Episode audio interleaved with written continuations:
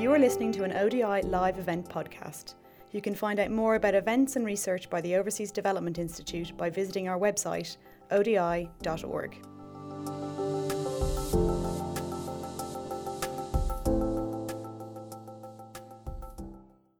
Um, thank you all very, very much for coming here today. Um, and to begin with, I'm Sean Coughlin. It says education correspondent ODI, but in fact it's BBC. I'm not the subject of a surprising transfer overnight. Always available to authors, but, um, but, but I haven't changed just yet. Um, uh, today we're here to mark the publication of the uh, Global Education Monitoring Report, an annual occasion, which I think is one of the great underreported annual events of the year because it's highlighting an injustice of quite epic proportions, really, and it's something we've almost got used to. The idea that that, that um, hundreds of millions of people don't get the education to which they're entitled. You don't have to go that far on an aeroplane south from here to come across places where any education at all is something that, that eludes many families and all the opportunities which come from that. And I think it's very easy to lose sight of the, of the significance of that. Um, today's report has a figure of 264 million young people who are missing primary and secondary education. Um, it's, it's, the long, I mean, it's the latest in a, in a series of depressing figures that have come out just in the last few weeks. A few weeks ago, uh, UNICEF uh, came out with a figure showing that there had been almost no progress. They said zero progress in a decade on trying to get more children into school. Uh, and UNESCO's own stats body, its own institute said that there were 600 million uh, people in schools of such poor quality, they were learning virtually nothing. And the UN isn't given to, to hyperbole, but they describe that as being a staggering figure, and the idea that you could spend uh, so many years in school, if you could get into school and leave with, without even the basic grasps of literacy and numeracy, I think is a sort of source of massive uh, collective disappointment. And that sort of brings us on to the theme of this year's report, which is accountability. And where should we put the blame, I suppose, is no other way of thinking about it. If not blame, responsibility, which in, in many ways we all share. Uh, no shortage of people you could point to. Is it dodgy governments in countries where they're happy to pay for private jets but don't want to pay for public education? Is it ourselves? Do we, do we look at our own Western co- governments who, who don't put enough into to aid and then quibble about where it goes and, and, and the whole narrative of, of, of of cutting back on aid is, and this report also shows, I think there have been six successive years in which education has had a decreasing share of, of aid budgets. Is it us? Partly, who knows? Um, one thing we can't say is we don't know, because this thin, slender tome with its many pages shows in, in vast detail uh, the, the, challenge ahead. Uh, and over recent years, um, the work from our colleagues in Paris has shown the scale of, of, of what needs to be done. And also, it shows glimmers of progress too. There has been progress. More people can read when this process began and write, and um, it shouldn't be without entire hope. But Will Smith is here with us to give us the, the current figure of where we're at and look at this through the lens of this year's theme, um, which is about accountability. Then we're going to have contributions from two speakers, and you'll notice there isn't a third speaker. The Department for Education uh, has pulled out. Um, so we're down to a select but fine group up here. And also our colleague uh, from Kenya can't make it either. So we are between ourselves uh, all here and we'll share what we know. But it's more time for questions, more time for answers, more time for debate. Um, we have Susan Nicolai here from the ODI, Home Turf. And we have Mike Treadaway from Education Data Lab, who will come at, come at this from a perspective of data, particularly from his experience in the UK. Uh, but to kick us off, we're going to have uh, Will Smith, who's going to give us a presentation on this year's report and questions afterwards. Excellent. Uh, well, thank you, Sean, for the introduction. Uh, as Sean said, I'm Will Smith, the Senior Policy Analyst with UNESCO's Global Education Monitoring Report, and I'm here today to present our 2017-18 report on accountability and education meeting our commitments. Uh, I want to thank ODI for hosting, as well as contributing to the report, as well as uh, everyone else in the room that's contributed to the report in some way. Uh, if, as we're going through here, you're interested in contributing to the discussion, please use the hashtag count on me or talk to us at, at GEMReport. So, we've made some progress in the last 15 years in education. We started thinking back from the beginning of the Millennium Development Goals. Uh, we have reduced, liter- or reduced illiteracy, more students in schools. However, we still have quite a ways to go. So this report shows we still have 100 million youth that cannot read. One in seven primary teachers are not trained, and education aid has stagnated with education in primary and secondary education, or aid, primary and secondary education actually decreasing over the last six years. So accountability is important to education and can help us fix some of these problems. When we looked at this report, we looked at all the different actors that have some responsibility for contributing to the Sustainable Development Goal 4. And we looked at all the different approaches that are currently used to hold these actors accountable. So we're going to take a little break and show a small uh, video clip detailing these approaches. All countries have committed to achieve equitable quality education by the year 2030. Governments are responsible for achieving this goal, but others have responsibilities too. Schools, teachers, parents and students, international organizations, private sector. Unfortunately, the challenge is large. Millions are not going to school, and many more are leaving school not having learnt enough. This year's Global Education Monitoring Report shows how accountability can help. Accountability helps show who is responsible for what and how problems can be fixed. Governments are held to account by judges, parliamentarians, auditors, ombudsmen, and international organizations. But we all have the power to hold governments to account. The press, elections, and protests all play an important role. Schools must provide a safe and supportive learning environment. Governments can regulate, accredit, inspect, and monitor them. Parents can exercise control by taking part in school management or by choosing where to educate their child. Teachers teach, but they also do much more. They are guided by ethical codes, evaluators observe them, inspectors scrutinize them. Other teachers and the community also sometimes monitor their work. Parents must ensure students go to school well prepared. In some countries, they can be punished if they do not. Students must not disrupt other students' ability to learn and teachers' ability to teach. International organizations help determine our global goals, and member states can question their actions. Donors promise aid. Reporting and scrutiny can expose those falling short of their commitments. The private sector is increasingly influential. Regulations, codes of conduct, transparent contracts, and media scrutiny ensure private actors work for the greater good. Accountability matters. It really matters. But accountability systems don't always work. They can be unaffordable for poorer countries. If badly designed, they penalize the poorest, erode teacher motivation, and narrow the curriculum. The GEM report shows what is needed. Reporting to international bodies, auditing the budget, monitoring, and regulating. Transparency is crucial. Clear and accessible information shows who's responsible for what, what is being achieved, and when systems break down. Trust is more effective than penalty. Punishing those who don't achieve strong education results is counterproductive. What we need is to build capacity and to provide resources. We need adequate information about the way education systems are working, and for there to be genuine commitment. Let's get accountability right.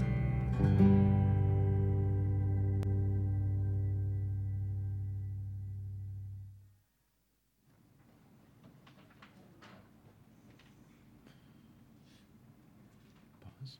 Ah, there we go. So, uh, okay, well, as you saw from the video, there's quite a diversity of approaches used to hold this collection of actors accountable for their own responsibilities. When we look at accountability over time, we see the increasing emphasis on accountability. And our report shows that this is due to a lot of different factors, uh, including a rapid diversification. So sometimes the successes and expanding enrollment in education has learned has led to diverse provision, uh, which has really challenged states for reg- regulations.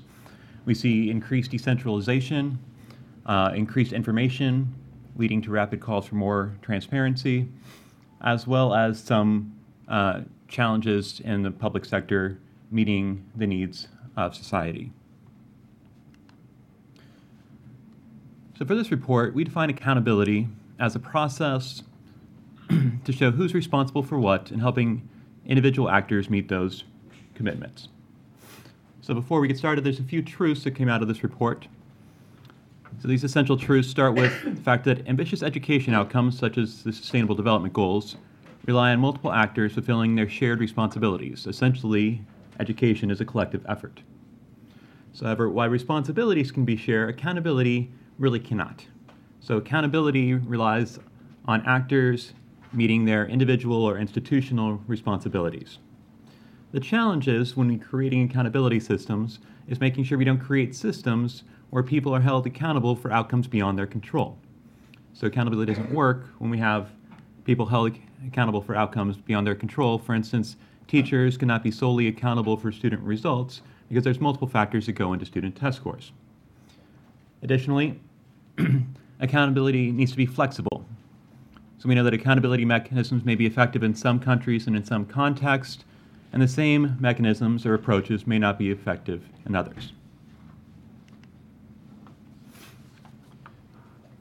While there are multiple actors that have responsibilities towards education, education essentially starts with government. So the government is the primary duty bearer for ensuring the right to education. And while all countries have signed on to an international commitment or an international treaty uh, ensuring this commitment, only 55% of countries allow citizens to take the government to court for right to education violations. And just over 40% you've actually seen court cases on right to education violations. Civil society and international community needs to do more to try to push to make sure that the right to education is justiciable in the national legal framework. So this brief report is going to focus primarily on recommendations for government. So we know that this is where it starts, and so we'll be talking about recommendations for the design and implementation of a robust government system. What should governments do? So when we're designing a robust accountability system, we first need to start with creating space that will build trust. So inviting multiple stakeholders in. So this helps build trust by creating shared understandings. So, however, this is challenging in some places as globally we know that 60% of teacher unions were never or rarely consulted on teaching material development at the national level. Additionally, we need to encourage better support for representative, uh, for representative institutions, for instance, parliamentary committees, for reviewing education policy. We know that in the United Kingdom, the Education Parliamentary Committee, those recommendations put out by the committee often looked very similar to the final policy recommendations put forth by government. Additionally, the government needs to develop credible education plans with clear lines of responsibility. The education plan is the national commitment and it's the starting point for accountability in the country.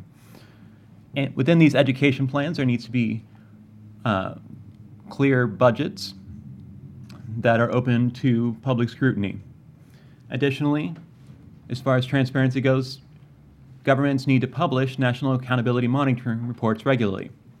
But our review of national monitoring reports globally showed that really, since 2010, only one in two countries have published a national monitoring report on, on education.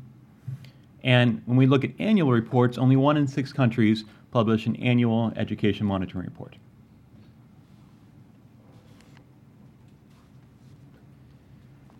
Governments also need to be able to establish clear regulations and standards. so, regulations. Uh, regulations need to be not just for public or private, but should cover both sectors. They need to be focused on equity not just quality, and they need to be transparent and clear.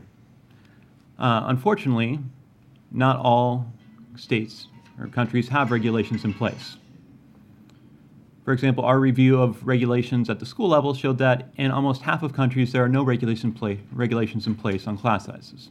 One example of clear and transparent regulations that have been useful is in Hong Kong, which has an online uh, directory of private tutoring centers that meets the regulations, uh, that parents can go to to see who qualifies. Additionally, accountability systems should be focused on building, not blaming. So, for instance, we've seen a rise in student using student test scores to hold teachers and schools accountable globally, and we know that this has well, the evidence shows that this has really very little impact on improving learning. So, what this does do is that this undermines cooperation within schools. It leads to narrowing of the curriculum, teaching to the test, and shifting students into those uh, untested groups. so, a review of uh, PISA participants that used test based accountability from 2003 to 2015 showed that of the 11 countries that used test based accountability, so linking student test scores to school performance, five countries saw some increase in learning, while six saw some decrease in that time. And a similar approach, looking at market based accountability, where schools are supposed to uh, correct their behavior to try to make sure that they've got parents coming into their school, we see that really the outcome of this is greater segregation across school districts. And why some countries have been able to remedy this by uh, providing vouchers to help make sure the marginalized have access to schools. In other countries, those vouchers have really just been met by increased school fees. Governments also need to allow for democratic voice. This includes by ensuring we have freedom of the press, making sure citizens have uh, formal avenues to voice their complaints, as well as holding free and fair elections. So, media scrutiny can provide information to those who don't, or sorry, a powerful media can provide information to those who don't typically have access to information. Uh, it can provide be the watchdog for government activity, and it can help make public uh, important research reports. So, autonomous institutions that have authority and listen to government or listen to citizen complaints are also very important.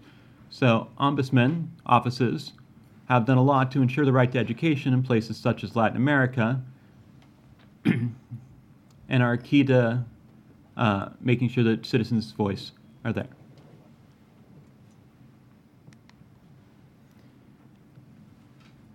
Regardless of how well designed an accountability system is, if you haven't, if you don't have the resources, capacity, motivation, and information, it's not going to be very effective in practice. So we need to think about how we are implementing accountability systems from the government as well. So first, the government needs to be, be transparent. They need to provide relevant and timely information. And this includes investing in information that actually provides feedback on how to build a stronger system so this information uh, needs to make sure that we're being judicious with it. So oftentimes there's information overload with our actors. So the information needs to be designed with a purpose in place as well. Um, and be useful to those that the information is provided to. For instance, in Kenya, we know that 72% of parents, once they were provided with student literacy data, didn't know what to do with that. And as far as overburdening uh, individuals with data. We know that 56% of teachers in England said that they have so much data that it seems to detract them from their real work.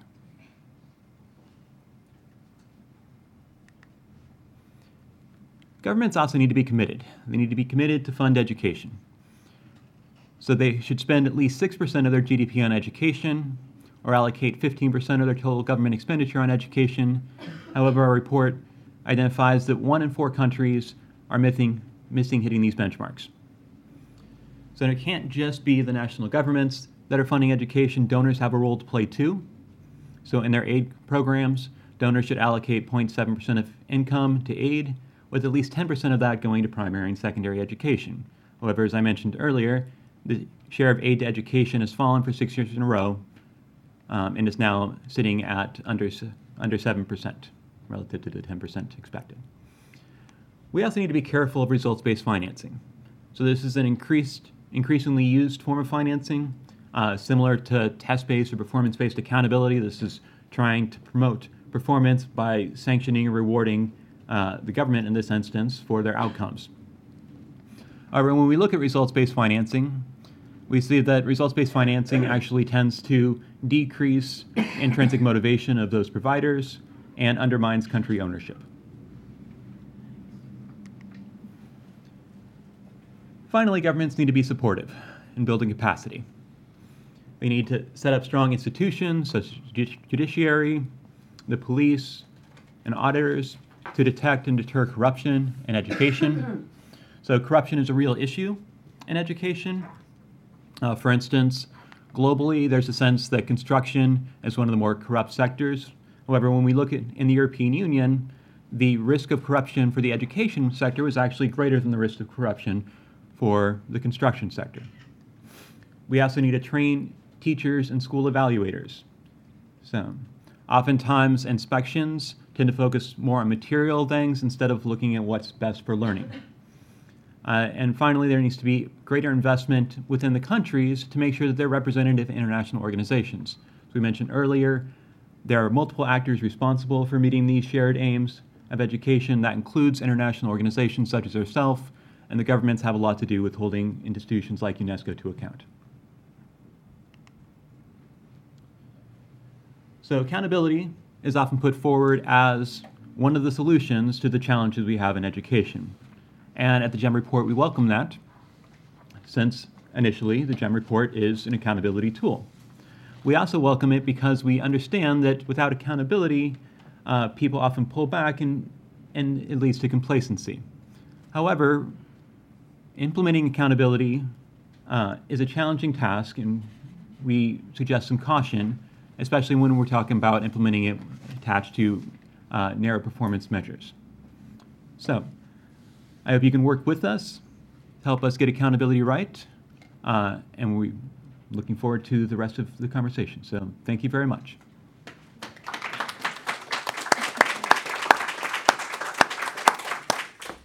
Thanks very much, Will. Lots and lots of big themes there. Um, just to begin with, I think we'll get some responses from our two panelists.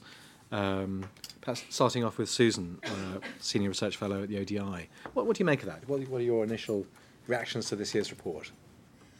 Um, first of all, uh, I, I'm pleased to be hosting this year, and so thanks for for Will for coming and the other panelists. Um, and uh, it's it's been really interesting. ODI worked with the um, the report team um, in thinking through the recommendations and how to frame that uh, the the research and the findings that they had put together and that process really threw up a, a number of tensions which I'll, I'll remark on in a bit but I think um, the from the the overall um, sense that we get from the report is how central accountability um, is to actually delivering on some of the big uh, big challenges that we've got from from SDG four, um, but how complex it is as well. And there are all of these different angles that you really need to be looking at and thinking about in terms of accountability. It, it is a government role, but there's lots of other actors that need to be involved to make accountability work right. And there's the different levels of accountability as well around uh, so formal laws and regulations, but you've also got um, the intrinsic motivations and the extrinsic motivations, and um, a lot of dynamics that are going on there. And uh, that looks very different in every context. So I think my big takeaway is the complexity. And I guess I, I would. Um, you know, congratulate the team for really trying to tackle some of the complexity in this report. But it, it, there's uh, a lot of questions and a lot of challenges as one actually looks at implementing and um, addressing accountability in different education systems. Mm. Okay. Mike, wearing your data hat, what, what, what's your headline take? What the breaking news on this? How, how do you okay. frame um, maybe I'll start with one thing because I mean, as yeah, my background is working within the UK context, data within school improvement and accountability as part of that. Um, when I, I have to be honest, I skimmed the big report last night. I certainly didn't read all of it, but there was one headline on page 293 that I thought should be like imprinted on every page, which said accountability is part of a solution, but should be designed with humility. And I can remember in the early days when we set up the Fisher Family Trust Data Analysis Project, one of the slides on the first thing we ever did back in 2000 was data doesn't provide answers, it just provides questions. You need to use it along with other things to get to answers. Mm-hmm. And I think that that's a thread that needs remembering right through that, as you've referenced a number of times, Will, about the use of data within accountability. Um, if I sort of pick up one example for now, maybe illustrate a few later, but I was reflecting on your comment about teacher perceptions in the UK. Mm-hmm. Uh, and I think probably the perception is they have the, the extra workload to collect data that they have to do is a problem. And I'm, I've often thought, if I was in their position now, I might think the same. Because it seems to me a lot of teachers have to do a lot of work to collect data, but what do they get back? They often just get back targets. They don't get stuff that's diagnostic. They don't get stuff back that's actually going to inform teaching and planning. And yet, ironically, if you look at the you know, government's teacher standards document, there are actually 20 statements in there about use of data within teaching. One of them refers to pupil performance. The other 19 are about using data to, in, to inform teaching and planning. So I have a suspicion that if teachers got more back, they might regard it as less of a problem. Mm, okay. Well, we'll have a few questions up here first, and then we'll open up to, to yourselves. Um, and, and I'll ask the, the panelists as, as well as Will. One thing that struck me during that was that we're looking from we're looking at other countries and, and saying, here are some ground rules for how accountability might work. These are the conditions in which it might grow. But c- can I ask Will, first of all, can you do it from outside?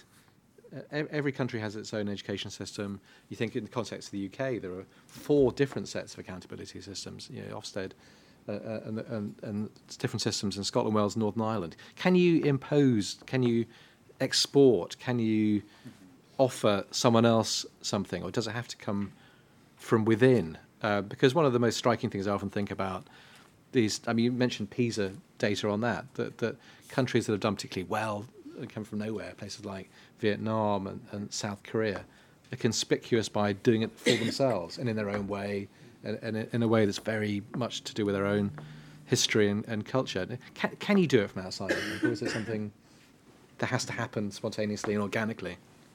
Yeah, I think, um, as I mentioned, one of the keys to the report is talking about how accountability is, as Susan talked about, very complex. And so you have different approaches that may work in different contexts. And so just because something works in one country doesn't necessarily mean it's going to work in another country.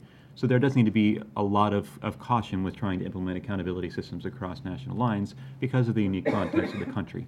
Um, I think when we look at uh, when we look at the role of donors, even the role of communities, uh, we talk about some concerns with with um, perhaps parents or community members that are invested at some point in their children's education but may not be invested to others, or donors that are really invested in a limited time. Um, but once that money dries up, what happens? So we, we start talking about well, what what is really sustainable in accountability systems? And oftentimes, implementing accountability from the outside isn't a sustainable practice.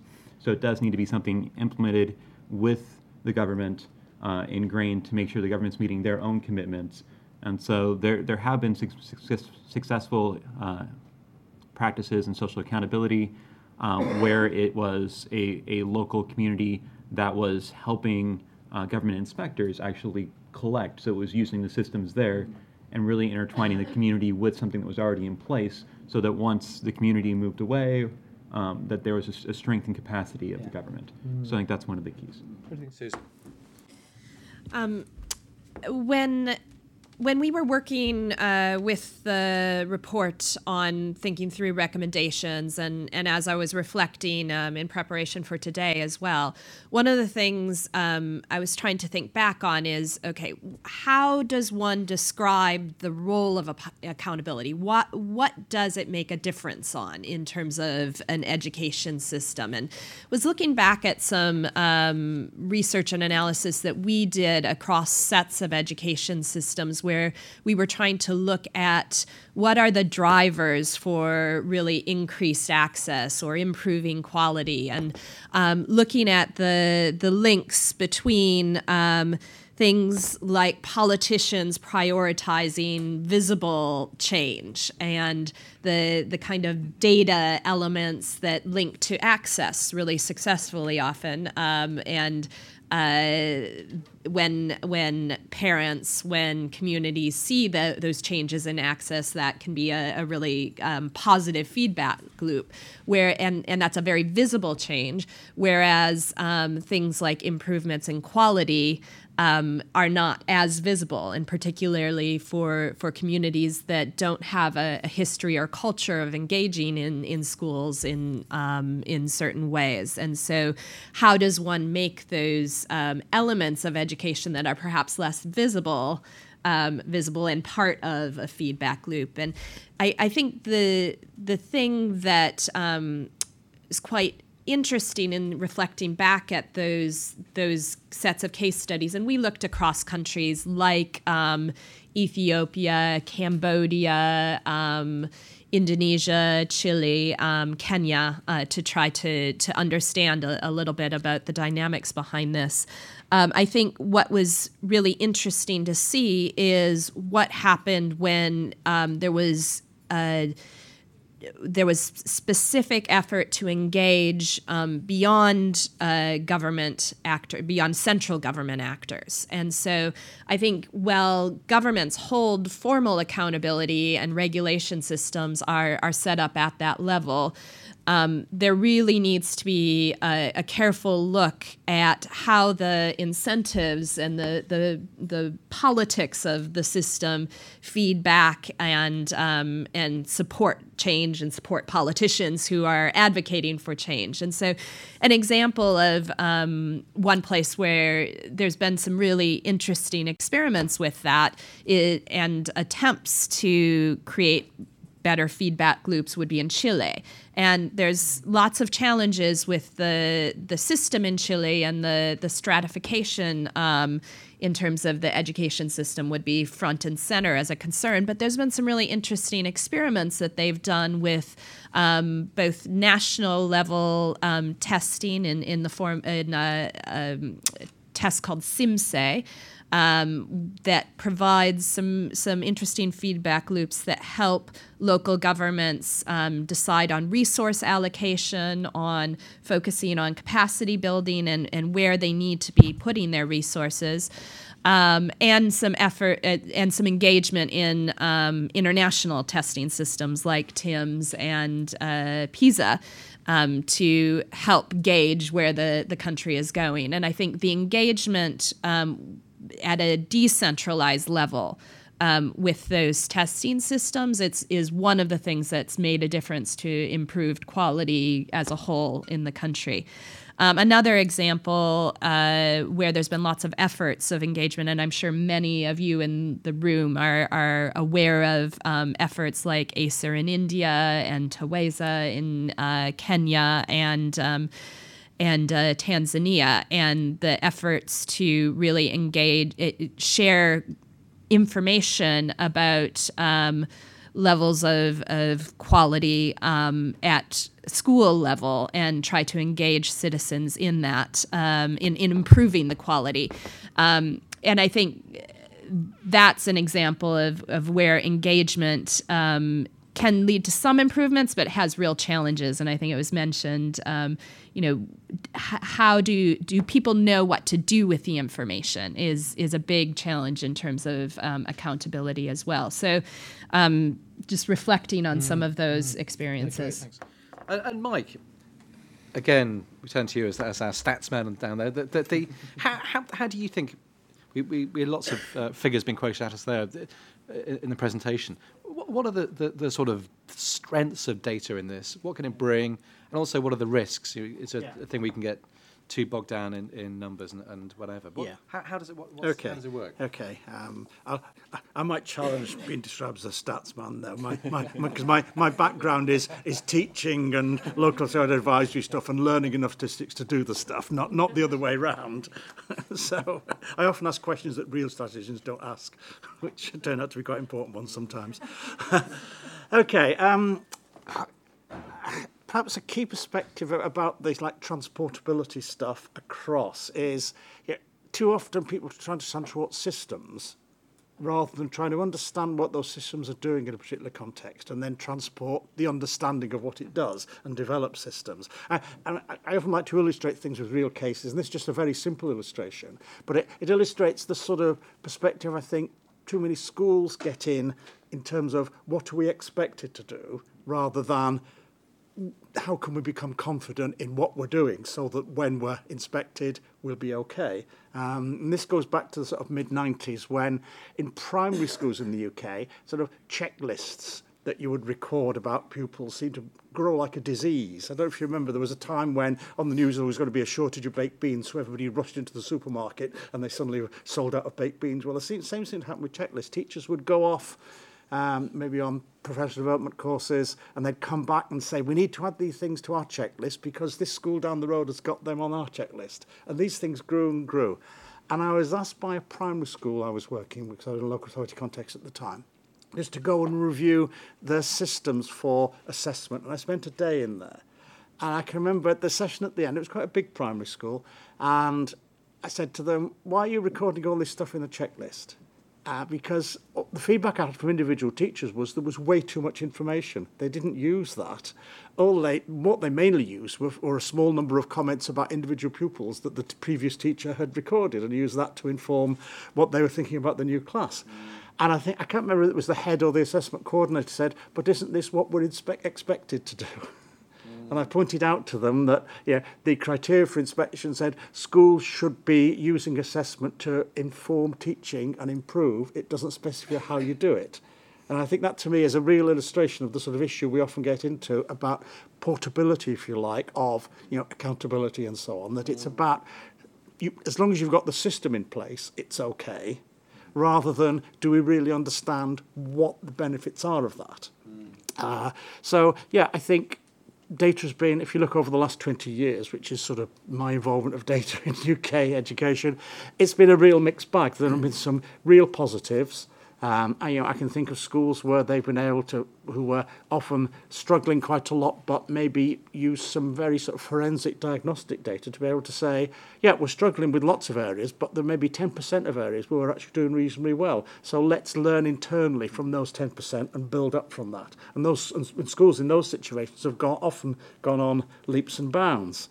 Um, on the other hand, too often data is used in a very sort of deterministic way. And back to that point about humility, you know, if one bit of data tests something, test it against another bit of data, test it against some other things that you know. I mean, if two bits of data plus common sense all tell you the same thing, it's a pretty strong indication that you should get on and do it.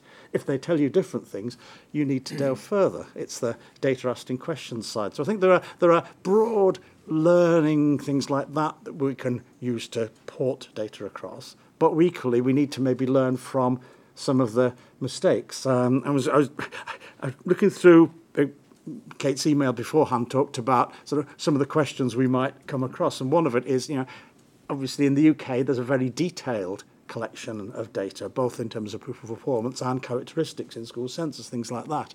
And yeah, what about countries that couldn't possibly afford to do things like that? And after my first reaction was a bit like Yoda in Star Wars. It was sort of, well, actually, most of the intermediate things are more dangerous than there was. So it's either do or not do. There is no try. So do it properly or don't bother doing it at all.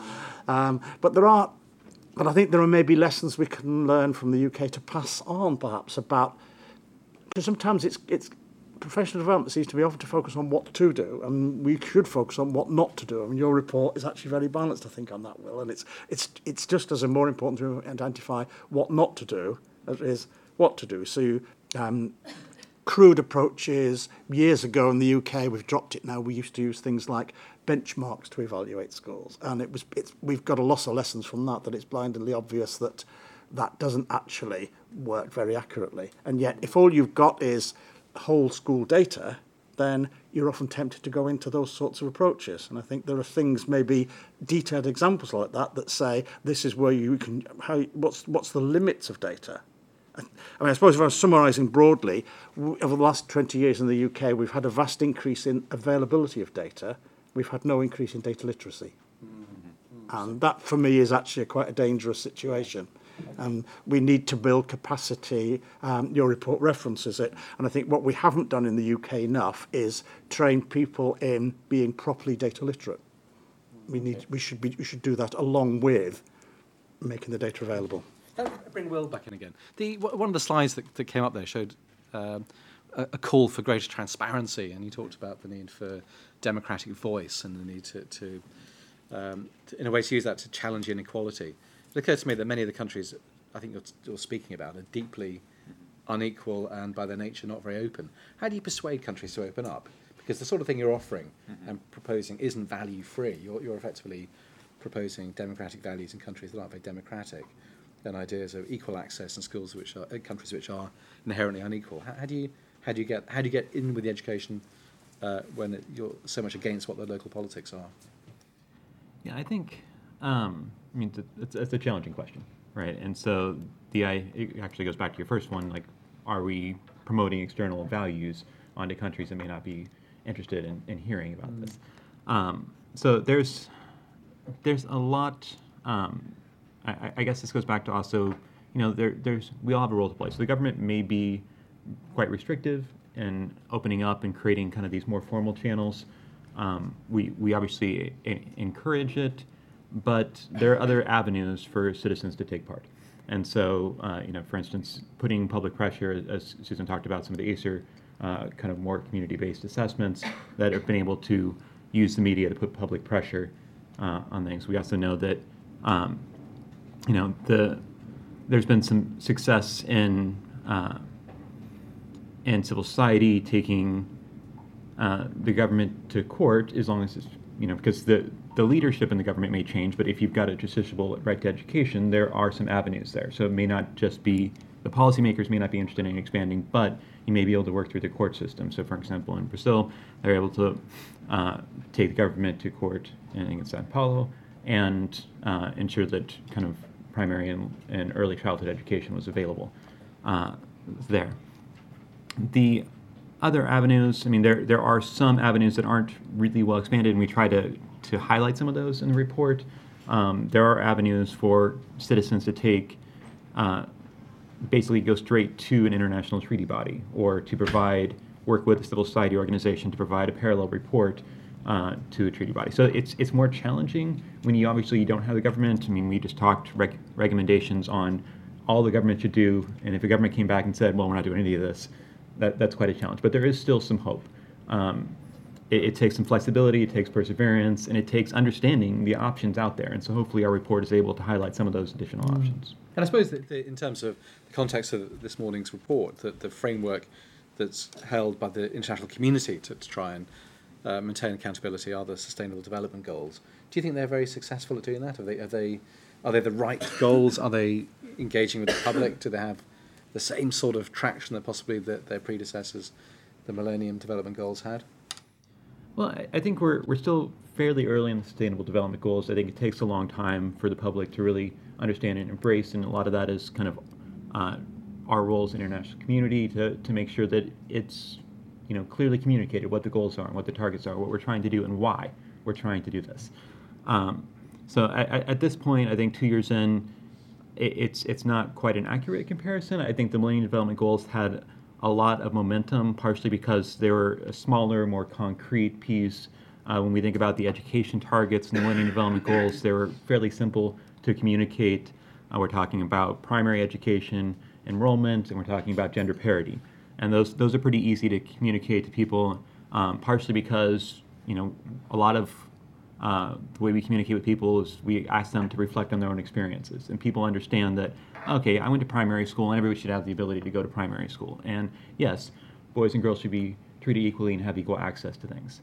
And when we think about some of the challenges in the Sustainable Development Goals, obviously we've got a, a lot more complexity when we think about the global and thematic indicators on the education side. There's 43 of them, which is, is quite an It's array. A lot of, lot of goals, isn't it? Yeah, quite an array, uh, quite challenging to track for us. Um, and when we think about something like uh, SDG 4.7, we start talking about education for sustainable development or global citizenship. Those are things that aren't well defined yet, and they're things that haven't been a part of most of our traditional education. So when we talk to people about this, they start thinking about, well, what is this, and how, how does this really play a part? It didn't play a part in my education.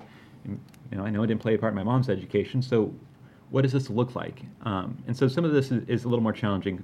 Hopefully, with good communication, Um, we, we are still doing our best to try to clarify and simplify some of these into messages that are easy to communicate with the public. Um, so hopefully down the road, this momentum continues to build. Um, but at this point, the the breadth of the SDGs and some of the complexity of the messages, um, I think we have, have a ways to go. There's Yeah, definitely yes. great advantages to the SDGs because I think we're covering a wider range of what education really is. Uh, but at the same time, you know, from a communications perspective, it's really nice to have these concrete, simple messages that people can relate to. And- and Can I ask uh, our other panelists as well? Do you, do you think that accountability is, is, a, is a nice way of saying responsibility or blame? Do you, do you think we're a little bit sometimes unwilling to point the finger or, in, in these debates, or to actually are we slightly dishonest about it? Do we actually say this should be sorted out and these people are not living up to their responsibilities? Yeah, I think sometimes it, it is. Um, and that links very much to the kind of legislation, regulation side of accountability. So, the real formal accountability. And that's definitely a piece of the puzzle. But I think one of the, the, the things that I thought was nice about the report is that it went beyond um, just looking at that that formal kind of accountability, and also really emphasized um, the fact that there are the, these different pieces of implementing an effective accountability system. And in the set of recommendations, there's there's really a triad of elements that they highlight. One is about um, information, which we've talked quite a bit about already in terms of, of data. Um, but there's lots of elements to to that information that um, that uh, can that are important around being effective. You know, all the way from availability to literacy to um, to the use uh, of the information. Um, the second uh, piece of that triad of an accountability system that was emphasized is around resources. And um, when one looks at the fact that uh, that um, only one quarter of country governments are putting their domestic resources at the levels that, that have been benchmarked globally for education, there's definitely a lack of resources there from the domestic side, and we have that mirrored um, at, at, from the global level in terms of aid to education as well, um, where I, I think, uh, you know, yeah, it's it's um, we've talked about the the aid issue already as well, and then the third um, piece of the triad that they've emphasized is around capacity and the capacity to engage and um, and uh, deliver accountability systems is a key piece of the puzzle as well. So I think if you just have that the one element and the formal element of regulation. Um, Absolutely. An emphasis on that then does become about finger pointing and blame. But if those other elements of an accountability system are there, then there's much more potential to have it uh, actually be transformative. Okay. One, last question for me before we open it up to the to the uh, to the audience. Um, one of the most hotly contested debates in this area is about the role of private education, private players, however you choose to, to, to frame that. Um, and there was a slide there mentioning about that in a, ra- a rather neutral way. Um, and of course, you can see you could see this from the perspective of this being a sort of market failure. There should be more people from the private sector involved. Conversely, you could see that as being the worst possible thing to have the private sector in because that prices people out and crowds out the public sector. I know there are lots of very, very strongly held uh, views on this. I wonder what you what you think about the, the relationship between this issue about access to education and the private sector. That was one of the most hotly contested pieces um, when we were talking to a- a variety of actors about the draft recommendations, about what should this report be saying about that. And um, there certainly had people on the side of the debate that were saying, uh, you know, there, the role of accountability with private private providers is really about creation of an enabling framework and a space for for more engagement versus others who who were really saying um, it needs to be about being restrictive. It needs to be about um, making sure that uh, the focus is on the right to a free quality education. And if private providers aren't playing a role in that are are limiting that right then um, then their engagement needs to be really, really cur- curtailed. So I don't know that. Um, I, think that this is such a live debate, and I'm actually really interested to hear from folks in the audience. I see a few of you who are very engaged in that at the moment, and how um, your thoughts about accountability frameworks um, play out there. And I, I, think we're, you know, there's no clear answers, and um, it's a, as live a debate um, in a place like the UK um, as it is in a place like Kenya or India. Mm. So. What do you think, Mike? Yeah, I mean, obviously, UK context I think is very different. I mean, you quoted Chile earlier, where there's two very, very different ones in that context. Um, if I just pull out one thought on it, I think, which is about essentially the stuff that's been in the news recently about um, university entrance, and particularly in terms of uh, pupils from ethnic, minority ethnic groups to Oxbridge and so on. Um, one figure that isn't often quoted very much, there, there are quite a number of parents that switch their students from public to private education for sixth form. Uh, and I guess that's because they think they've more chance of getting them into more what they might term elite universities and so on.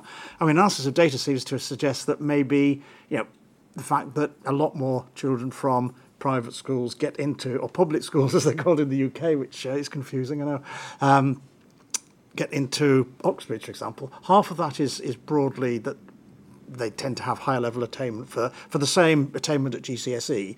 Um, those in, in public schools tend to have slightly higher, higher level, level attainment. Half of it is that, but half of it is we think more down to the fact that yeah, public schools have had that relationship with Oxford, so they're better at helping their students to cope with the interview process and so on and so forth. So there, there are some quite complex things that when you actually start to dig underneath what the differences might be. Mm. But would you allow me for a more? I was hoping to just come back in on your question about should you point the finger? Because, mm. um, yeah, I think I've often thought, I mean, when I was teaching, when I was running advisory so on, I was just thinking, in the end, what's the important thing here? The important thing here is are the children we're working with making appropriate progress and achieving the things we want them to achieve? And if you have to point the finger somewhere to achieve that, then you should do that. But the key bit is the, the context and how that's done.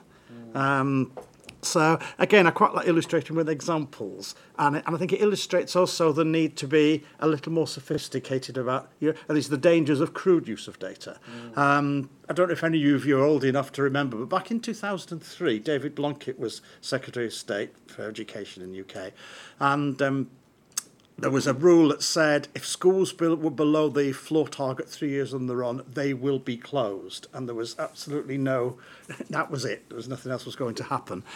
And I, I got asked to go and do an analysis for DFE to look at value added for schools like that. Uh, because at that point, DFE didn't have contextual value added. We did the FFT stuff because we were independent of government, so we could do what we liked. And that analysis actually showed that of schools below that floor target, there were about 20% of them, but they were actually in the top quartile for pupil progress. They just had a very low attaining intake. Mm. And interestingly, that was in the April, May. That summer, uh, well, in June, it was David Miliband that particularly picked up on this in David Miliband invited 300 schools with the best value added together to show what they've been doing. Five of those schools were schools that would have been closed under that target thing. And over the summer, the legislation was changed. It now became, if they're below the floor target, well, some might be close. Oh, we might work with some in this way, we might with some in this way. And some of those schools have gone on to improve at a very fast rate of knots because they got some feedback that said, actually, you're not horrendous. Mm. you, you can improve, mm, but you are already doing well in some areas. So I think for me, pointing the finger is fine and saying, look, there appears to be an issue here. It's what you follow it with. Mm. It's whether you follow it with a, I'm just going to look at the data and say you should be closed, or whether it's I'm going to look at the data, work with you in a diagnostic way. If that proves to be problematic, then we might still close you. Mm. But it might, in most cases, 80%, it leads to real improvement. Okay. So I've no problem with pointing the finger. It's the yeah. context and how it's done that matters. Mm-hmm. Okay. Well, back to the, the private, uh, mm-hmm. private players. What do you think? Um, well, this is, as Susan talked about, quite a contentious issue, and we've had internal conversation, but haven't quite decided where exactly we, we fit on this. But when we look at, um, I, so I, I think when we think about private education, we think about does it help the most marginalized? and does it align with kind of the, the national commitments and goals of the country? So I think that's typically where we start. And most of the research, when we think about um, markets and private education, shifting education towards a, really a private good, and we think about the initial creation of UNESCO and our report as looking at uh, education from a rights-based public good perspective, we see some conflict there. And then we think about, okay, well, private good means basically that individuals are paying for their education, and regardless of how low fee that is, we know that that, that leaves out somebody. And so that's, that's when we start getting a little concerned. Um, so in, in, this report, when we talk about private provision of education, we really go back to regulations. And uh, as I mentioned before, one of the things on accountability has been this m- rapid expansion of enrollment and access, which is wonderful, but that often outpaces really the government's ability to provide uh, quality education for these individuals. And that's led to some concerns on the quality of public schooling mm. and kind of this mushrooming of other different types of schooling, whether it's NGOs or private, you know, for-profit, private, or community-based uh, schools. The, the challenge with that, and the thing we try to highlight here, is as expansion is, is happening, we need the, the government needs to not just have the capacity to inspect, but they need to make sure there are proper regulations in place because oftentimes uh, these schools that are potentially popping up in some areas need different regulations. So they're not the typical, you know, what we think of like as a high performing, high fee private school.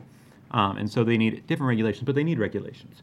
And so, uh, for instance, in Lagos, Nigeria, we know that even though they had regulations, um, only 26% of private schools were basically meeting regulations and being approved by the government.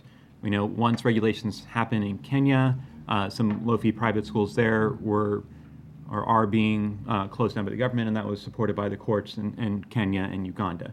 And so, really, I, I, think it goes back to: Are they aligning with the aims? I think if we have private provision, it still needs to be moving towards what the country has decided is what's best for them. Mm. Um, and are we leaving people behind? And so, I, I, think we still have a lot to do to search in and, and, and look through private uh, provision and education, but I think we start with those two questions mm, and then okay. evaluate from there. Okay. And, and, we say we might get some thoughts from the audience. Should we open it up to uh, to to your good selves? Any, any questions for the panel or any thoughts, comments on what we've heard this morning? Where should we go? Uh, start there and work around that. Get, there's a woman there that will start over. They go over here and go back there. Hi. Um, thank you very much um, for, to the panel for, for the um, presentations this morning and the discussion.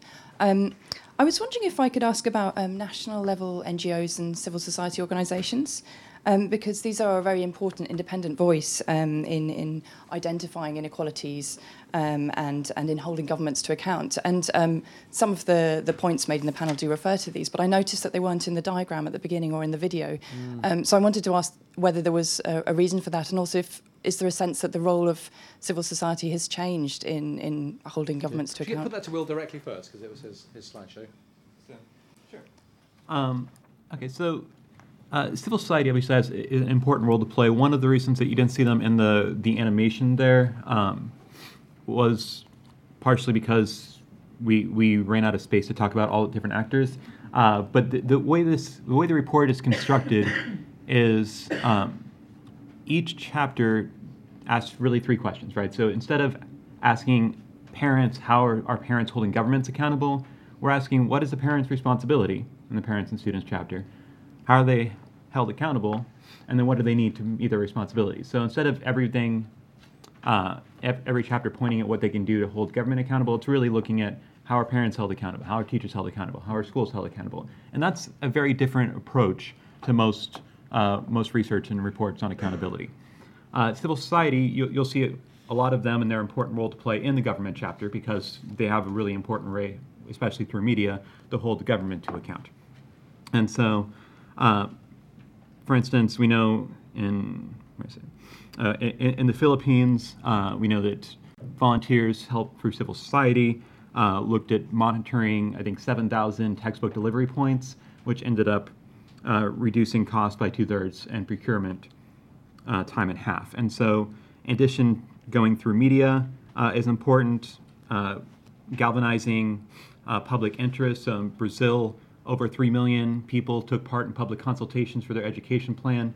a lot of that was supported by civil society. So they, they have an important role to play um, in really galvanizing public support, identifying corruption, um, and helping, um, yeah, I guess hel- helping build capacity in governments. Mm, okay.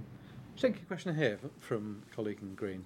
Actually, oh, is that on? Yeah, it was exactly the same question because I mean I did some research with UNESCO in 2015 and the role of civil society and some and I guess a lot of people in this room are from civil society organisations and from national and international coalitions. So civil that was the, the same question. Also, my other part of the question was about rights and human rights, and I know that I think you said, Will, that in 55 uh, percent of cases, then you can hold a government accountable legally. But I wonder if you could say a bit more about kind of human rights frameworks and how they can be used at different levels, and also to support parents to understand more about the right to education. Okay. Do you want to very quickly say that one? I've got a particular question. Sure, sure. About the human rights thing. Yeah, uh, and so when we think about human rights, the the report starts with the right to education and starts the government chapter with the government being the primary duty bearer for the right to education, we um, we have somebody from the Right to Education Initiative in the room, so I'll let her uh, expand on this a little bit if she is up to it. But really, uh, when you talk about it, there's multiple ways to get the right. Right. So you, you start with an international commitment, uh, and so we talk about legally binding international commitments on the right to education, and that's the 100% that have I, that have ratified at least a treaty that has to do with the right to education. It may not be a full commitment, but it's at least education freedom in their country. Um, and then we talk about just disability, and so T- Tanzania is an interesting example of this, where, uh, and I've just learned this really over the last couple years. Uh, before I was here, I was working on the Right to Education Index. So, um, in Tanzania, you look at their constitution and it says, okay, here's the right to education. It's easy to pick out and then right around that you say, well, this is not a justiciable right, and it, it just kind of blew my mind. Uh, and so part of that is just transitioning, saying, okay, well, we need to have something that uh, is a protected right that citizens can't act on. Um, and so that's part of why we have 100% that if uh, committed it. We have, I think, over 80% that um, have it in their their constitution. But from that 80, you know, there's there's this huge gap still with people that have it in the constitution but actually can't take them to court. So that's the base piece. Uh, but there are other ways to, to, to look at this through, um, through providing action. We talk about parallel reporting. So CSOs, another way that uh, civil society can take part is to by providing parallel or shadow reports to, um, to international treaty bodies when the country is going reviewed. Um, there are citizen complaint mechanisms to, for instance, the UNESCO uh, Convention Against Discrimination in Education, where citizens or communities can actually go directly to UNESCO and talk about violations there as well. Um, and I know that other uh, NGOs and CSOs are, are trying to provide information uh, campaigns to really bring that to the community level. So there's there's lots to it, but I'll, I'll let uh, some okay. others in the room. I, I just, we're also, as well as being in the room, we're, we're online as well, and, and hello to our virtual audience up there. Uh, and there's any questions on this uh, thing here. So a question here which I'll ask the panel, which is from Jwalin Patel. Um, and the, the question is really um, how do you measure things which are harder to measure? Uh, if you have an accountability framework, what does that do for things like people learning to live together and competen- competencies like empathy? How do you measure empathy? Actually, Susan, how do, how do you how do you how do you how do you have a sort of score chart for empathizing? Um, yeah, I think uh, I think there's um, to kind of take that from um, a global perspective and, and some of the ambition of SDG 4, which includes um, elements around uh, you know education for peace, learning to live together, education for development, and um, and other efforts around um, frameworks uh, like this. I think that that is a, it's a perennial question of of how does one um, measure those elements so that that they uh, so investment and emphasis um, can happen on them. Um, and I don't, you know, I, would be interested to hear more from Mike. I don't, mm. I, I think it's it's such a live question. Yeah. Um, you know, from a data perspective, what um, what have you seen done here in the UK? Can you measure those things which are Yeah. very important, Yeah. but not necessarily easy to ca- to Yeah. I'd certainly agree with the view that says just because it's hard to measure doesn't mean we should give up and only measure things that are easily measured. Mm. And in fact, there, there's some quite important research over the last two or three years in the UK showing about the impact of schools that are doing things with building resilience and work with mindfulness and areas like that. Uh, I'm thinking, for example, of one, one primary school up in the um, northeast of England, in, in, in Stockton. Um, the head there talked about, I was at a conference, and she talked about a student who just left her to go to secondary school, and she said, I think she'll be the first one that survives in secondary school. And what she meant by that was the previous two in the family had lasted two years and one year before they'd been excluded. And she said, this, we think this, she, she will be okay because we've done a lot of work in helping our students be pre- emotionally prepared for transfer to secondary school. Mm. Now, measuring that is quite tricky, but it's actually really quite important. Uh, I think things can be done maybe at a more, when I say a local level, a school level, things like that. Um, I was interested when you mentioned about Chile, that, that initiatives were happening in sort of almost small scale locally and building up in some ways, the impression I got with some of the things you mentioned. Um, I'm thinking of a school up in um, Sheffield where um, they identified um, it's essentially things to do with um, mental health issues is important. Um, now, it's hard to measure that, um, but ref- referring through the local authority was taking a long time. So they made a decision that rather than spending money on some other things, they'd spend some money on having a permanent psychiatrist employed in the school that worked in their school and in their primary schools, and they got pupils supported and referred to much quicker. They turn out, the reason I identified that school, I was doing one of the research things I do is looking at trying to find schools who are doing very well with pupils from disadvantaged backgrounds, and they had they were probably they'd been the fastest improving and were doing best in terms of progress for disadvantaged students. That was one of the things they put down to that. So I think it is it is difficult to measure. Um, another school example is one where um, I was looking at schools in the UK have to report on um, essentially performance with disadvantaged pupils. It's a big government target, reducing the gap between disadvantaged pupils and others. There's extra funding for that, and schools have to report on that. It's quite salutary to look at school websites and see how they are reporting. Um, I looked at a sample of schools where the gap is still very wide and not closing, in fact, getting even wider. And generally, there's one page that says this is what we've done, and there's nothing where they talk about evidence of impact. Uh, schools in the middle have a little bit about impact. Almost all of the schools that have had a big impact, where that performance of disadvantaged pupils has been improving rapidly, the what they report on their website is only maybe about 20% of the report is about what they did and 80% is about impact.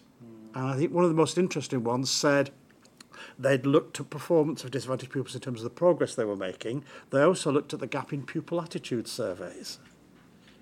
And that was a school that was going into real depth and using that data diagnostically. And surprise, surprise again, they were one of the fastest improving with those sort of students. So, so I think there is a lot of merit to doing it.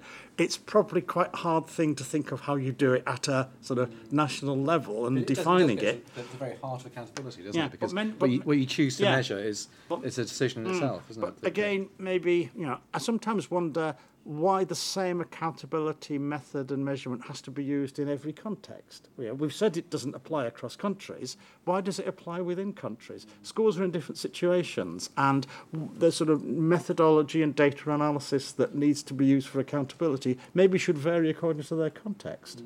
Okay. Well, park that thought for a second. There were some questions over this side of the room which I haven't had a chance to. There was, there was a man right at the back who was very early on. Could you also say um, your name perhaps and what brings you here as well, who you, who you might represent if you were from an organisation? All right. I'm Abdul M. Fatoma from Campaign for Human Rights and Development International. Um, we operate in Sierra Leone, and which happens to be my um, home country. And uh, we're talking about accountability. Um, it is a huge challenge for our civil society organization operating in Sierra Leone, raising issues um, ranging from accountability you know, like one of the panelists was saying, you know, there are frameworks, there are, you know, rules, and we are part of the international treaty on the covenant on, you know, anti-corruption, and we have the anti-corruption commission in Sierra Leone.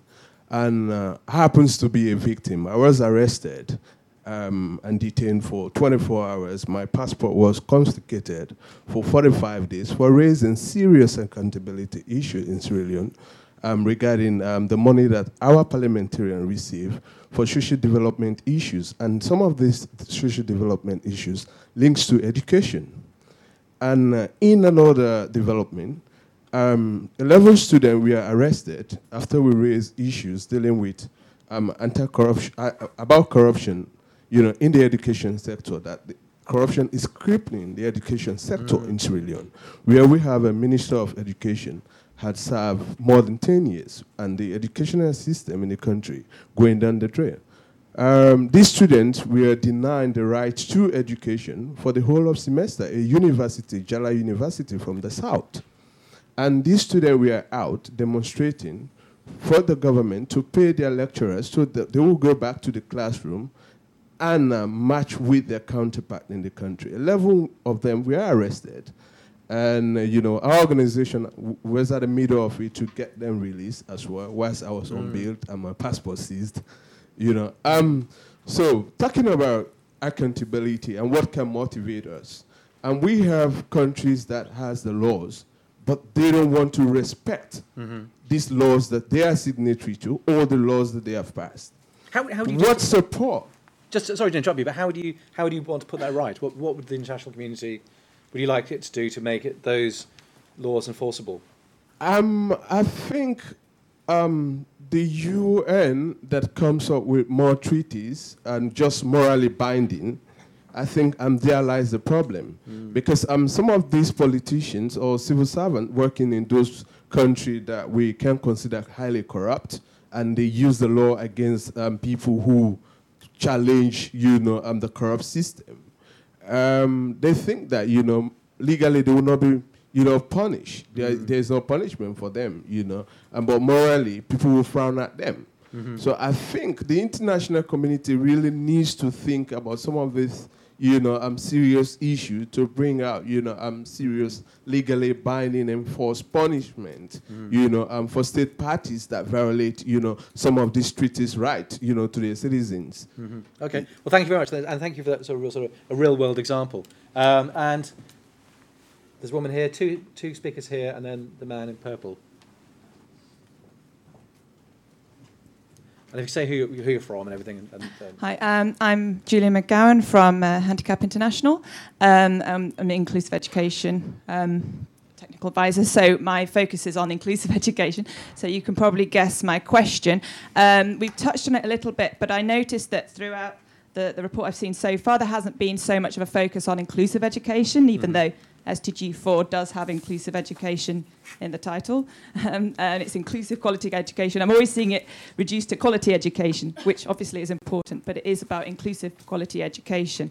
And I know we touched on a little bit from what you were saying, Mike, in fact, on the disadvantaged um, groups in the UK and, and what, what they've been doing here. And I think that it, there's a lot of things that. Um, actually answer, address some of the questions you raised earlier on how to, what else to measure, how to mm. measure empathy, all of those things. Actually, if you're looking at inclusive education and targets for that and, and how to monitor that, is actually looking at those things, looking at the attitudes, looking at issues around how do we address mental health, how do we address other disabilities, other um, mm. challenges that children might face. Um, we're not just talking about children with disabilities, although I think that is the, the biggest group of children who mm. are out of school. So I think it's important to mention that when we're looking at out of school children.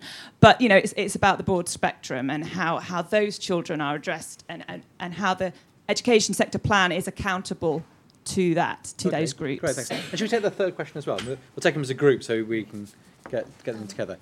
Thanks very much. Sophie Edwards from DevEx. Um, I've been writing quite a lot about Liberia, and so I wondered if you guys had some views on the PPP structures. Yeah. Yeah. Okay. And also, um, the issue in on accountability in Liberia was possibly some suggestions were could somebody like the World Bank come in and provide an accountability mechanism because the government it's possibly not doesn't have the capacity. So when you need something to come in fast, um, are there any alternatives to sort of having government as the main accountability? Okay. Should we take those, those three together? And they, they're quite big topics. So we've got corruption, inclusion, and the experiment in Liberia.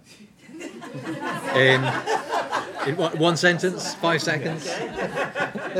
Choose any five um, words. Yeah, I did. I did talk about at the very beginning how complex the issue of accountability is, and it really, really is. Um, I, I, I'm. I'll, I'll mention in- inclusive education. I think. Um, it, it's interesting that we we hadn't mentioned we we did mention this, and I think in the sense that um, a focus on equitable education is is really front and center in the report. I think um, where we come at that question from ODI's perspective is um, a, a real focus across the SDGs on leave no one behind. And so I think that that emphasis on inclusive education is really embedded into now global frameworks um, focused on uh, on education. But it's also it's about achieving the the it, it's not there just because it's of, of, from a rights perspective or because it's uh, the right thing to do. It's about achieving the targets and the and the goals as well. Because unless you're you're really focusing on that group that needs to go the last mile, um, you're not going to be achieving the SDGs. And so I think it, it's a fundamental element. Um, Liberian PPP structures. Um, I ha- am an observer more than anything on that, and and so um, I think there are some people in the room that might even be able to to comment in in more depth. I find it a very interesting experiment. Um, I, I think that there's um, lots of questions about um, again, because of some of the contextual issues we've talked about, how valid that experiment would um, ever be elsewhere and how valid it's going to be in Liberia in the long term because of um, resource availability and capacity. Um, and I think the, the question about supporting accountability structures um, for a government is, um, is a really interesting one as well. And I, I guess the thing that I would say about that is um, as kind of shown in this report, it supporting accountability structures really needs to go beyond the formal mechanisms and the formal structures to be thinking about systems as a whole and goes beyond the role of central government, but um, all the different layers of actors that need to be involved. Okay. You bring Will in, you know, the, the, Liberian questions about the idea of using uh, private providers to in, in, a sort of competition to see who can who can uh, deliver better results. Is this the, the, the future? This, are we looking at something that will be used elsewhere? What's the what's the view of the monitors on this? um, well, we're we're keeping tabs in Liberia, but probably not the not an expert on the, what's going on in Liberia. But I think, uh, from our understanding and my understanding, I think what's happening in Liberia is a pretty unique case when we think about the state of the public education system in Liberia uh, and really the, the, the need. Um, the needs they have and the resource constraints they have. So my my take for accountability purposes in Liberia is really a push to make sure that before the experiment expands, that we really do our job in making sure we have adequate evidence to make sure that um, we're not leaving people behind, that we're not pushing students out of schools, and that we have uh, equitable access to high quality education throughout all. And then I, I, also agree with some of Susan's concerns as far as resources and what does that mean down the road. Right now, I, I know some of the um, private providers have a lot of external resources coming in to support them, uh, and I'm not sure that's sustainable. So I think mm. uh, understanding. Is it, is it a kind of fork in the road though between you, what you might think of as being a development approach and something which is saying you've tried that, got nowhere. Mm-hmm. Here's a whole lot of money. We're going to just do it as a private sector approach. Is, is it a is it is it a one or other, or are these things which are complementary? I mean, I, I think in, in, the long run, we're talking about student learning and, and students' access to high quality education, right? So I think for us, that would mean that we want to make sure that all students have access to high quality education and that schools, regardless of whether they're public or private, are really meeting regulations um, that are focusing on the rights of the child in there. And so, um, you know, I, from I think the report's perspective, we see the long term, real sustainable solution is public education but in some situations, this might be a short-term mm. uh, way to help strengthen the capacity of the government, uh, to where eventually they're the one providing high-quality education. Um, but I, I, think, basically going back to some of the concerns on on data and how do you measure it and stuff, I I think there needs to be uh, a more holistic approach to like what data are we gathering, what evidence do we have in Liberia. We need to wait for that to come forth before we really decide to put more money uh, into something that we're not entirely sure how it works. Um, Okay. Watch the space there. yeah. Oh, there were some more questions, weren't there? Okay, yeah, on, on the... Pick up on the sort of inclusivity side Yes, and, and, and yeah. equity. And I guess it particularly made me think of perhaps an area which I think in, in some ways you, could regard as quite a success story for the UK. And it links in in some ways to use of quite sensitive data. And that's that essentially the, the performance of students for whom English is additional language, and particularly immigrant students, over the last sort of 20 years in the UK. I mean, they've improved significantly faster than white pupils.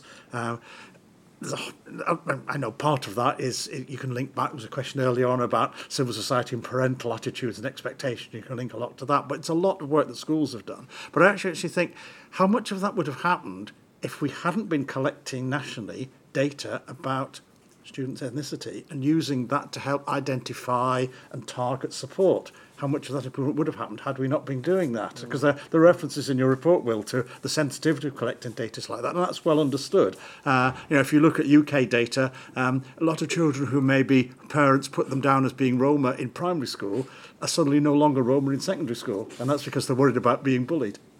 so they switch what they describe themselves as. So there are immense sensitivities to that. But on the other hand, maybe that data used properly and to target can actually have quite an impact.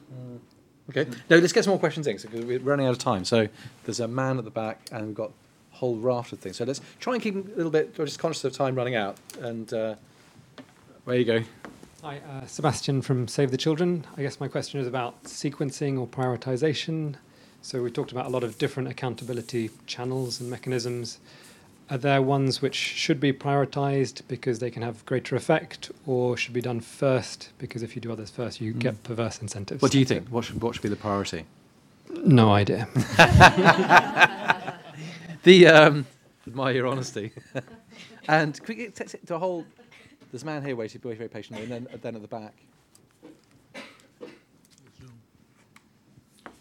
Uh, th- thank you. Uh, my name is Steve Packer, ex DFID and GMR, but a very long time ago. Um, I think many congratulations to the team. We've talked about accountability, but uh, we shouldn't forget that they're also trying to monitor this myriad of indicators. Um, um, so it's a, a, a twofold challenge with relatively limited resources. Um, a couple of comments. One is I think you must have wrestled with trying to reach those recommendations at the end of the document. Um, I think it's narrowed down too much, uh, and that relates to Susan's point about complexity and context. When I look at the triad of recommendations right at the end, I see statements that I've seen for the last 15 years, basically, with minor linguistic changes. They find themselves in an accountability framework. They've previously found themselves in policy frameworks. They've previously found themselves in resource frameworks. So there's a little bit of me that's rather depressed by a list of statements that are coming back at us. And what does that tell us about the progress uh, that's being made? Second, quickly, if you analyzed Vietnam and South Korea and some of the high performers in East Asia, uh, would their accountability systems match the injunctions in the report? And finally, uh, quickly, a, a different question. The GEMR is a part of international accountability systems. It gets its mandate from the 230 development framework. But I'm very unclear as to where it sits within SDG reporting mechanisms overall. Are you the point of first resort, or are you part of a wider set of mechanisms? Okay. Well, thank you for all those. We'll, we'll, put, we'll, we'll leave the technical points to, to later, perhaps. And there's a woman just there in front of you there, and a man at the back, and then so you three there. So, yeah. My name is Yue Yihua. I'm doing a PhD on teacher accountability at Cambridge, and my question is also about the triad of recommendations, but from a different angle. So the recommendations here on information, resources, and capacity, but I noticed that in the main body of the report it mentions a fourth element, um, motivation, and I just was curious about why mo- there weren't any recommendations about motivation, and I understand that it's challenging both because a lot of motivation is rightly context specific, and also because when you say Mm. accountability and motivation, the instant association is performance based pay and punitive sanctions. But is there not a danger on it just dropping out of consciousness if hmm. it's not put on the agenda as prominently as the other elements? So do you think it's too negative? There should be positive rather than negative. Or, or just that. I, I'm just wondering about the decision to not include motivation on the list here when it was included as a component of the effective accountability system. Okay. And there's a man just behind there, and then who's just at the back. Hello, hi. Uh, my name is Luke Stannard. I'm working with Save the Children at the moment. Um, we're working on a report in EdTech in education and emergencies, so I just wanted to talk up for that sort of slightly um, muddied area between development and, and what we're looking at here, uh, or the other way around, so it was. Um, but we have a problem that we have a huge prolifer- proliferation of private sector engagers uh, engaging in the education and emergency sector. Uh, we talked to them about accountability. We're trying to encourage greater accountability in short uh, funding cycles. Tends to scare people off. So how do um, NGOs are being they're arguing that we're standing in the way of them engaging because we're asking them to produce measures of accountability and how they're Mm. improving learning outcomes. Uh, so, what would your recommendations be for how we How you do that? negotiate? No, it's a big, big question, isn't it? And and finally, there's a woman there who been waiting. Um, thanks. Um, I'm Elaine Unterhalter from uh, UCL Institute of Education. Um, it's a kind of development of Sebastian's question about prioritization. I, the diagram is very flat, so um, the, the you know the government schools pupils, which is probably intentional around um, wanting to privilege context. But the question I'm asking is how, or wondering about, is how you'd manage trade-offs, and what are the are there particular norms of accountability that you think would need to drive um, how you would uh, deal with the prioritization or sequencing? Is is where where is equity a norm? Um, Hmm. Question mark. Okay. Well, I'll tell you what, we, we, we- we're right out of time. And um, what I, think we should do, maybe taking your theme about where do you, where do you start, what's the priority, and also our colleagues Save the Children over there, what, what, what are the priorities? Should take that as a final question to our panel, and then we'll take some of the other ones as comments, because they're, they're raising huge topics about about how you spread the net of accountability over so many different things. Should we just take that? What, where would you, what, what would you make your priority from today's report? Where would you, what would you think, if you had to tell people there was one thing from this that they should think about and focus on, what would it be?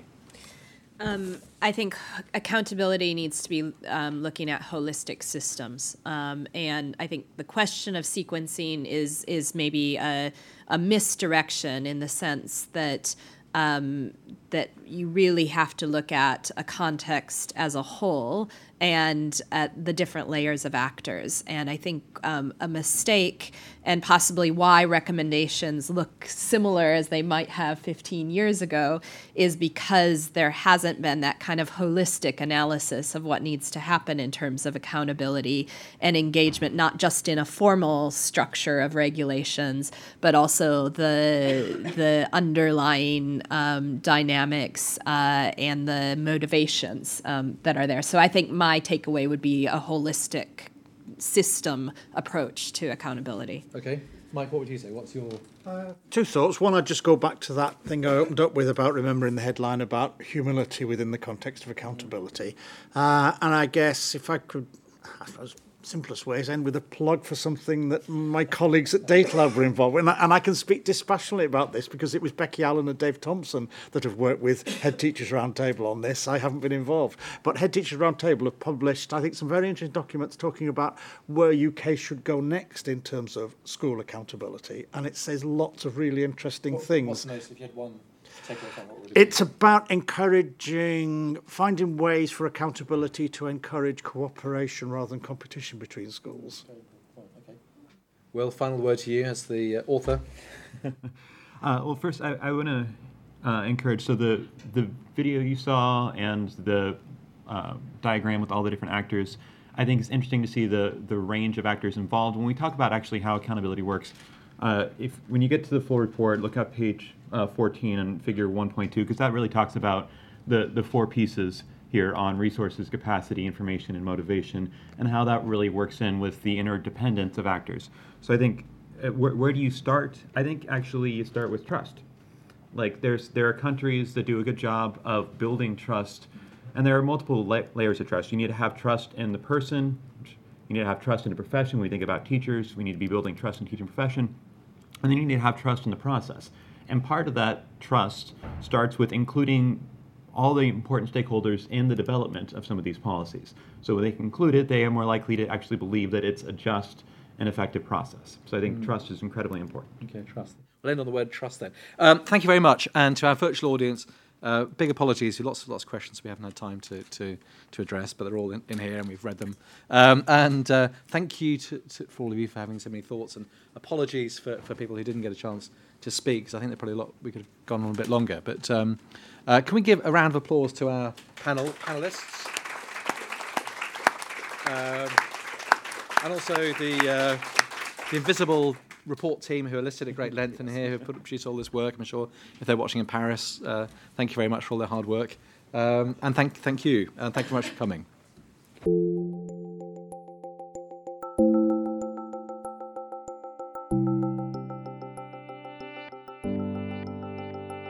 Thank you for listening. For more ODI live event podcasts, find us on SoundCloud or subscribe to the Overseas Development Institute podcasts via iTunes.